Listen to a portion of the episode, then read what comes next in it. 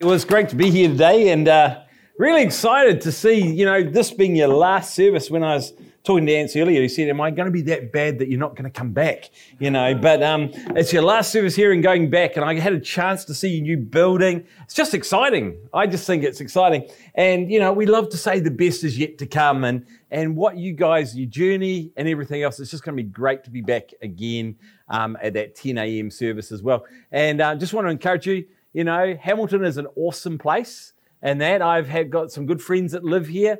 And um, for myself and Maria, it's just a privilege to be with you today. And um, I also bring greetings from our national leader Boyd as well. Uh, he says hi, and um, so it's really exciting just to be here. And I've got my family here, and um, yeah. So I just wanted you to think for a second.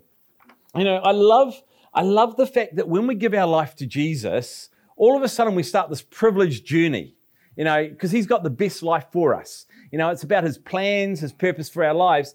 And, and the, the key to living is actually learning how to align our life to Jesus every single day. And in the good times, that's easy. But in the harder times, it's not so easy. You know, and sometimes it's a mean feat to do. And I was thinking about so from the very first moment you say yes to Jesus, you know, you start a lifetime journey of aligning your life to Him and with the goal to fulfill God's purposes in your life. You know, and what I love about Growth Track and, and things like that, and what I love about the Elim Church is we want to help you find the plans and purposes for God so you can live your best life. And, um, you know, Paul puts it this way in Colossians. He says, he says it in Colossians 2 7. He says, Let your roots go down into Him and let your lives be built upon Him. In other words, let our lives be built in Jesus and as I said earlier, it's easy to do that in the good times, but when the tough moments happen, sometimes it can be a struggle. You know, you've got this challenge that goes on. In the hard times, you know, maybe even in those moments where you feel things are impossible, where you feel things are difficult, you've got two choices really when it comes to your faith. You can run to God or you can run from God. And it comes back to how much you trust God. Or whether you just think you can solve it yourself. Yeah.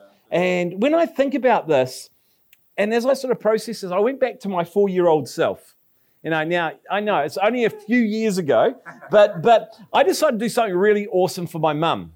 She she had been she'd been unwell for a little while, so I thought I'd bake her a cake. You know, what four-year-old kid cannot bake a cake? And, and so, so I got the flour, and in those days, I was a lot shorter, and so the bench was really high. And so I remember reaching up to the bench for the flour bag I put up there, and I reached it, and a moment later it started to fall. And I remember, you know, have you ever had those moments where something's happening in front of you and it's almost it goes to slow mo? And you watch and you're just going, no, and, and it's falling and there's nothing you can do. And this flour fell and went scattering across the floor. And, and you see, um, at the time, um, well, I still am actually. I'm an only child because my parents got it right first time. and that, you know, others say they had me and then had enough. And that's sort of where it landed. And, and, and so, you know, if I ever got into trouble, there was no one else to blame. You couldn't go, oh, that was my brother, that was my sister. I tried the cat a few times, but it just didn't work. And so I now had this mess on the floor. So I started out doing something good, and all of a sudden I go, now, the logical thing is to go, hey, mom, give me a hand. But no, I decided I'm going to clean this up. I'm going to sort this out myself. So the next thing I did is I reached up into the sink, found a dishcloth, found some water, and poured it on the flour on the lino floor and instantly invented glue as I rubbed it together. And so, with my latest invention of glue, I'm going, oh my goodness, now what am I going to do? And I thought, well, what you do is you get your paper and you wipe it up. So I went and found the local newsprint, picked that up, the papers when they used to send them to you, and I started to go rubbing that into the lino in the floor as a four year old. I went from discovering glue to discovering paper mache. and it was worse than that. The ink in the paper leached into the lino and stained it. I should have got mum when the flour fell and that when she walked into the room, all I'm allowed to say today is it was different rules back then. We had the anti smacking bill that should have been around in those days. But sadly, I never dropped flour on the floor ever again. And probably in that house, if you lifted up, and found the old liner, it would be still stained. But you see, that's a lot like all of us. We try to, sometimes instead of going to God, like going, help, I've stuffed up, or help, this is going wrong, we start to try and solve it ourselves. And how many times have we ended up literally sticking ourselves to the floor and covering ourselves in paper mache, but and just letting things get worse? So, so you know, when it, the hard times come, or you have those difficult or impossible moments, what are we supposed to do? How do we let our roots, as Paul writes, go deep in Him. And often it's a reflection, actually, how we react is actually how deep our roots do go down yes, in Jesus. You know, and this will determine whether you run to God in the difficult moments or run from God and sort it out yourself. And you see, also, it just tests the depth of how much you connect with Him and how much your support is around you and how much you are in a community. And I thought today we're going to look a little bit more about this and how to deal with the impossible moments of life by literally going to John 5. Um, and in there, we discover there's a story or a bit of history where we find about Jesus feeding the 5,000. And this is a bit of background for it, okay? Jesus just crossed to the far side of Galilee, you know, and he, he wanted some alone time with his disciples. They've been, the disciples had gone out in two by twos. They were preaching, ministering. They were tired and they'd done a lot of ministry. And on top of that, Jesus just found out his cousin, John, who did a lot of baptizing, so he got known as John the Baptist, um, he, he literally ended up getting imprisoned and beheaded. So he just lost his life. And so Jesus is a bit distraught by that. He could feel it. Um, the disciples are tired and they just wanted some downtime. So they crossed the Lake of Galilee and went to the far side. And they started to have some downtime. And then all of a sudden, they, in the distance, they must have heard Jesus was there. This huge crowd, they could watch it from the hillside where they were, started coming around the edges. They could see the boats coming out across the river, I mean, across the lake. And then we pick up the story as this crowd is starting to get around them in John 6 5. And it says this then Jesus lifted up his eyes and seeing a great multitude coming towards him, he says to Philip, now this is interesting, eh? He turns, out of all the disciples, he turns around and goes, Hey, Philip, and, and, and says this, and he says this, Where shall I buy bread that though for these to eat? Now you can imagine, what you need to understand is simply this Philip is the local boy.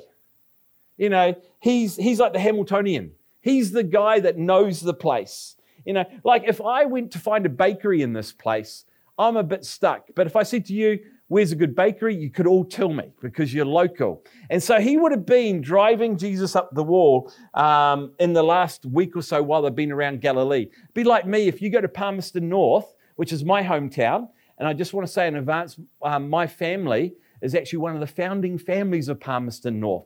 So it's kind of my fault it's there. Um, but you know, but but in all honesty, you know, I could tell you everything about Palmerston North, and you know, like when I was dating Maria, she was from Palmerston North, but we met in Auckland. We actually lived just down the road from each other and went to the same high school. And then sort of she traveled the world and went to Holland on an OE, and I and then we just bumped into each other in Auckland. It was just awesome how God does this. But when we went to Palmerston, I took her to my primary school. This is the fort we used to climb. And, and we would point out all these different areas. And that's what people do when it's their hometown, isn't it? You get a visitor, you go, go to the Hamilton Gardens, go to the zoo, you know, go to this place, go to the base or whatever. And, you know, you'll all have your favorite places. Go to the Waikato Stadium, you know, home of the Chiefs did really well this year. I think Canterbury stopped you're the Crusaders, um, but that's all right. Um, I'm a Hurricane supporter, so I'm used to losing. Uh, anyway, but but here they were. So so Jesus turns to the local boy and says, "Where are we going to find enough food to feed these guys? Like seriously, where are we going? There's the bakery. There's this, and you could see him. I could imagine his brain ticking over, going, "It looks a lot of people coming over here. What are we going to do?" And it, find out if you read on it was actually just Jesus testing him by giving him this impossible situation. In fact, you read verse 6 but he said this to test him, for he himself knew what he was going to do. Now, if you don't know this story, I'm going to give you a spoiler alert right now. basically, Jesus does a miracle and feeds 5,000 plus people. In fact, it was more 20,000 because it says there was about 5,000 men there. And you see, but, and also outside the death and resurrection, um, when you look at the Gospels, this is the only story that appears in the four Gospels. Why? Because so many people witnessed it. You know, when you add the men, the women, the children, and, you know, it's at least 20,000 going up to 30,000. And here is Jesus just testing Philip. And you need to realize that God never tempts you, but He will test you from time to time. And a faith that cannot be tested is a faith that cannot be trusted. And I want to say that again. I'll put it in the context. Back in 1995, again, I was pretty young. And there was a Hillsong song that came out called Jesus, Lover of My Soul. And I remember singing it and going, Yes, Lord, at the beginning of the year, that's me. I love you, Lord. You know, it's just exciting. And I and at the time I was engaged to be married. I had a great job. And by Easter, I had broken up with my fiance. At the time, I was devastated, but praise God, I met the best woman in the world, Maria. You know, that's it. Because God has a plan for our lives you know, and Maria's definitely that. And and so so I broke up my that fiance, you know, the one that lost, and Maria won, and that you know, um, and and so and then the next thing was I worked in the food industry, and I actually had the worst year. I broke a spiral freezer. I was overseeing the um, basically the quality assurance and that over at Irvine's in Auckland as their quality assurance manager. And through different processes, indirectly, I kind of broke the spiral freezer. And the engineering guy wasn't particularly happy with me. And it caused Irvine's to go short on frozen pastry for about two months as they fixed it. And they treated it as a learning experience for me because I was still young at the time. And then my mentor of 10 years, who had a big impact in my life, died of cancer. And this was all before Easter. And so, um, and it happened all within four months. And in that time, I chose to run to God. And so by the middle of 1995, I knew the song. And it goes like this Jesus, lover of my soul. Jesus, I will never let you go. You've taken me from the miry clay and set my feet upon the rock. Now I know I love you. I need you. Though my world may fall, I'll never let you go. You're my Savior, my closest friend, and I will worship you till the very end. You see, at the beginning of that year, that was untested. But by the middle of the, that year, I knew, I knew those words I was singing were real. You see, a faith that is untested needs to be tested at times. And so Jesus sees, gives Philip this unsolvable problem. You know, how are we going to find food for all these people? And see, in Matthew 14 21, it says this the number of those who ate was about 5,000 men beside the women and children. So, in other words, there was a massive crowd that had turned up. So, if that was Philip's unsolvable problem, what's yours? What are you facing? Maybe it's your finances as the mortgage rates and interest rates go up, and you know you're about to come off your current status, and all of a sudden you're looking at three, four percent more. Maybe it's family. Maybe there's a family member that, that no matter what you try to do, getting a restoration and you know re-bringing them back together in family and, and restoring relationship. Maybe it's health. Maybe you've just got that health report and just look at it and just go, and just hold your breath for a moment, going, What do I do? Jesus knew what he was doing. And sometimes he throws out problems to just test his disciples. And you know what I want to tell you? Whatever you face today is not a surprise to Jesus. Yeah. Mm-hmm. It's not a surprise. It's not a surprise to God because God is preparing to do something good. So, what is my impossible problem? Well, mine's aging parents. You see, my parents still live in Palmerston North. I am the only child. They did get it right first time, but that means there's no one else to help look after them. And, and We've tried to suggest they come to Nelson, but they're very happy where they are, and they don't want to go into a rest home or retirement village. And I'm just sitting there going, oh my goodness. And so, so what we do is we order their groceries, get online dinners, You know, um, we visit them two to three times a year and we do the most we can, but they're not living their best life. And as much as I would love to, that I've just got to let them be them. And, but it's frustrating. And sometimes that frustration actually projects into our marriage because it is frustrating at times. And that is my impossible situation. That I'm going, God, what? Can you just shift them, do something? You know, so what's yours? So, what is yours? So, here's the thing how do we build our lives on Jesus and let our roots go down deep yeah. when we've got these unsolvable problems going on in our world? And if you haven't got one now, live long enough and you will. Yeah. You know, so here's a couple of thoughts for you. The first one keep your heart of compassion.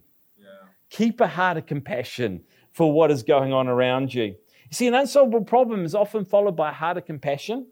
You see, you need to understand that Jesus and his disciples had been working a very long time. They were worn out, they were tired. They'd literally gone over to the other side of the Galilee Sea to actually have a break, to chill out, to relax.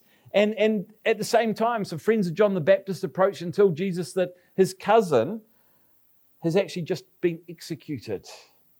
And after that, they decide to go up a mountain and rest. Probably on Philip's advice, saying this is probably the place to go because he's the local. And here they are trying to rest, and suddenly 20 plus thousand people start following and turning up. It's really hard to rest when that happens, isn't it? There's a crowd that suddenly shows up. And so the disciples' first reaction was literally, if you read about it, says, let's just send them away. This is our time with God. This is our time with Jesus. We're tired. We've been doing this. Let's just send them away. And they start to plan to do that. And Jesus says, no. No. You see, the best things that God wants to do in your life will usually come at an interruption. Yeah. You know, I, I was thinking about it often um, with my roles and that I do. I travel a bit. And I can be sitting and have a long weekend and, and everything. I'll be sitting on a plane or I've had a long week and I'm just tired. I'm exhausted. I'm looking forward to going home, catching up with my latest Netflix program, hanging out with the kids and Maria. And my goal is, is whenever I go away, I try to get back as quick as I can. And, and so I'm sitting in the plane one day, I'm just exhausted. And what I can do is I've got headphones, I've got an iPad, I've got Netflix, and I can just sit here on the plane and just go, you know, like that. It's great. And I remember one time this lady comes and sits next to me, and and she, her phone rings as we're sitting in the plane. I'm going, aren't you supposed to turn that off? Isn't something bad supposed to happen if your phone's still on on the plane? Anyway, that's what I'm thinking. I don't say that because I'm a pastor, but but I'm thinking it, and and and suddenly she bursts into tears, and I'm thinking, wow, okay, my thoughts can be heard. Um, but anyway, you know, so she burst into tears. And I actually discover that she just found out one of her nieces died in a car crash between Grey, coming between Greymouth and Westport. And she just didn't know what to do. And so she burst into tears. And, and so I, I signal the flight attendant and they bring a pile of tissues. She's, she's distraught as anything. I just sort of sitting there and going, hey, what's going on? And she explained what happened. I said, well, you know, if you want to talk, I'm, I'm one of the local pastors in Nelson. Feel free if you want. And so we just talked and she just poured out. And I got her to tell me all the good things about he, she, all her good memories of the nephew. But you see, I could have just plugged in and ignored it. So you just never know the God moments come yeah. at the most inconvenient times. And so Mark, it says this. This is what Jesus says. And so Jesus, when he comes out in Mark 6.34, he says he comes out and when he comes out, remember the disciples didn't want them there. He saw the great multitude and was moved with compassion for them because they were like sheep that hadn't had a shepherd. And so he began to teach them many things. In fact, before he gave them physical food, he actually gave them the bread of life. You know, God cares about hung- hungry stomachs, but he also cares about the hunger we have inside ourselves as well. And often he works from the inside out. And so we need to have find compassion in our improbable moments. If you're angry because something's happened, you've got angry at God saying, Oh, this, find compassion for him. If it's a person, find compassion. For me, in my impossible moments, one day dad rings up on the phone and he goes, Richard, I want to watch a DVD. And I go, Great, thanks for ringing me and telling me that. And he says, Well, I've forgotten how to turn on the DVD player. He's 80 now, 85. So he's forgotten how to do this. And I'm thinking, okay, okay. I left you guys with the instructions with mum. And, and he goes, Yes, but mum's lost those instructions. Okay, right, this is going to be easy. Look at your remote. Find the eject button on the remote. What's that look like? And it's starting to go downhill. In fact, this continued for a while. And, that, and Maria literally, I remember I was in the bedroom. Maria walked into the room like this, heard my attitude, talking to dad, worked out something's been going on, and I've been talking for about 25 minutes at this time, and we're still on only where the, the eject button is on the remote. She knows I normally don't talk that long to my parents, and so she walked in, heard my voice, and literally turned around and walked back out. And I almost wanted to go, like I might do from time to time. So anyway, I got down to the point that they couldn't find. So why don't you look on the DVD player? Oh, but if I get down on my hands and knees, I won't be able to get back up. So after an hour, Dad just decided he wasn't going to watch a DVD. We couldn't get past the eject button, and I had the most frustrating phone call in my life. And then Maria says to me afterwards, Do you think you should have had more compassion? Uh, and what I learned is compassion goes beyond the feelings of sympathy and empathy. It actually goes to action. And so when we visited them next time, I got the DVD player, put it up on a table. I labeled the eject button with big tape measures, eject here, this here, and I made that easier so I didn't have to bend down for anything. I got um, took photos of the remotes. so I've got photos in my phone of the remotes, put them as my favorites just in case. And then dad can watch his DVDs down and showed them how to do it. You see, you got to keep a heart of compassion in what you are facing. And if it's people related, you've got to have compassion for those people. If it's uh, situations, keep your compassion from God. Because without it, eventually you'll become bitter. And it's not good to go from a place of bitterness. So that's the first thing. The second thing is this don't write off the unlikely solutions. Think about it. Philip, he couldn't get past this problem. How are we going to feed all these people? How much will it cost? You know, and you think about it, he's sitting there, couldn't get past that. But yet he was in the Canaan and saw Jesus at the wedding feast turn water to wine. But in this moment, he knows he serves a miraculous God, but this moment he couldn't see past the problem in front of his nose. And that. But yet, in comes Andrew. Andrew sort of waltzes up and what I love about Andrew is he's always bringing people to Jesus. And he turns up, he brought his brother to Jesus. And that he, in this case, he brings a little boy. And later on, at the end of John, he brings these two random Greek guys to Jesus. He's always bringing people to Jesus when he turns up in the Bible. And in this situation, he brings this kid that has a lunchbox.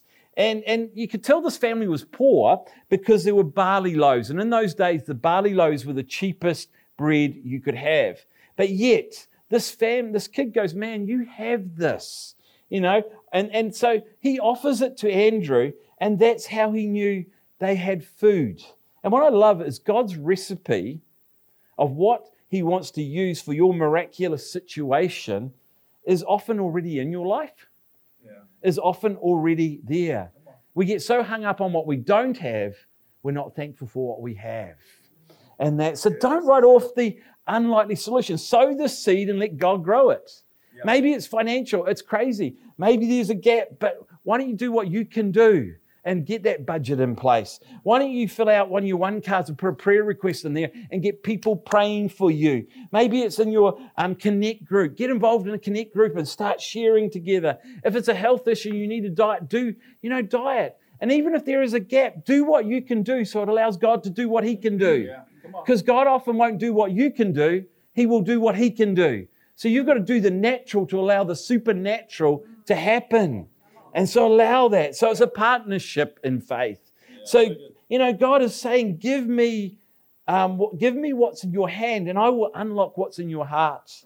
You see, in Mark 6:38 it says, and he said to them, How many loaves does he have? Go and see. And so they found out that they had five and loaves and two fishes. So, what do you do when you're facing an impossible situation and you want your roots to still remain deep in God instead of running from Him? First of all, you know, keep a heart of compassion. Two, don't write off the unlikely solution. And, and thirdly, choose thankfulness. Choose to be thankful. You see, Jesus prayed over the loaves and fishes before they were multiplied. And guess what? He gave thanks. So here's someone I believe here today needs to hear this. Jesus is holding not enough, but he still gave thanks for it. Yeah. That's right. You know, he still thanked God for it, even it was not enough. See, you can be in an impossible situation, and can you actually be there and say, This is only a test, and in the middle of it, I'm going to thank God anyway? Yeah. Can you choose thankfulness with what's in your hands right now? In 1 Thessalonians 5:18 it says this, "In everything give thanks, for this is the will of God in Christ Jesus for you." Um, you need to understand things begin to change when you have a grateful heart standing in the middle of an impossible situation. But I want you to notice he didn't just bless the food, he broke the food. He got us out of the way. You see, God always blesses. What God allows to be blessed, He allows to be broken. In Matthew 5, it says, Blessed are those poor in spirit, for theirs is the kingdom of God. In fact, you look at the Beatitudes, you'll see what God does with the broken and that. So, so what do we need to do? The last thing is this to allow your roots to go down deep in Him, is choose to eat well. Choose to eat well. You see, Listen to this. I knew you'd love this. Hey, um, they, you, when you look at the feeding of the 5,000 plus, they walked away, every single one of them, with full stomachs. You know, in John 6 11, it says this um, Then Jesus then took the loaves, he gave thanks, and distributed them to those who were seated as much as they wanted. He did the same with the fish, as much as they could eat. Think about it. The Word of God can feed you as much or as little as you want. It's actually your choice. It's your choice. I love the 19th century theologian, Charles Spurgeon. He put it this way this is, and this is what he says this is one of the rules of Christ's feasting. As much as they wanted, according to your appetite, according to your will, according to your faith, it will be done unto you. You see, you choose. So, in this season of an impossible um, problem or an unsolvable problem, you can eat as much as you want. In other words, it's your choice on how deep you allow your roots to go down in Him. How much will you choose Jesus, the God moments? How much will you choose to be there on Sunday? Because I believe that as we gather together, you know, it says, you know, it commands a blessing you know, and when we're in unity gathered together. And I believe that's the anointing of God, shifting, bringing breakthrough, and things like that. It's through prayer. Have you got people praying into your situation? You, it's your small group or your connect group standing beside you and believing together, getting involved in giving and serving. You choose. You choose how much you're going to eat. And do you know what I love about our God? In that feeding of the 5,000, He didn't just give them enough it says there were 12 baskets left over. Yeah. See, we serve a God of more than enough. We have serve a God that will give more than enough. Yeah, so, in your impossible season of life, Paul writes this in Colossians 2 7. He says, Let your roots go down deep in Him, let your lives be built on Him. But then there's a promise. I love this. Then your faith will grow strong in the truth you were taught and you will overflow with thankfulness.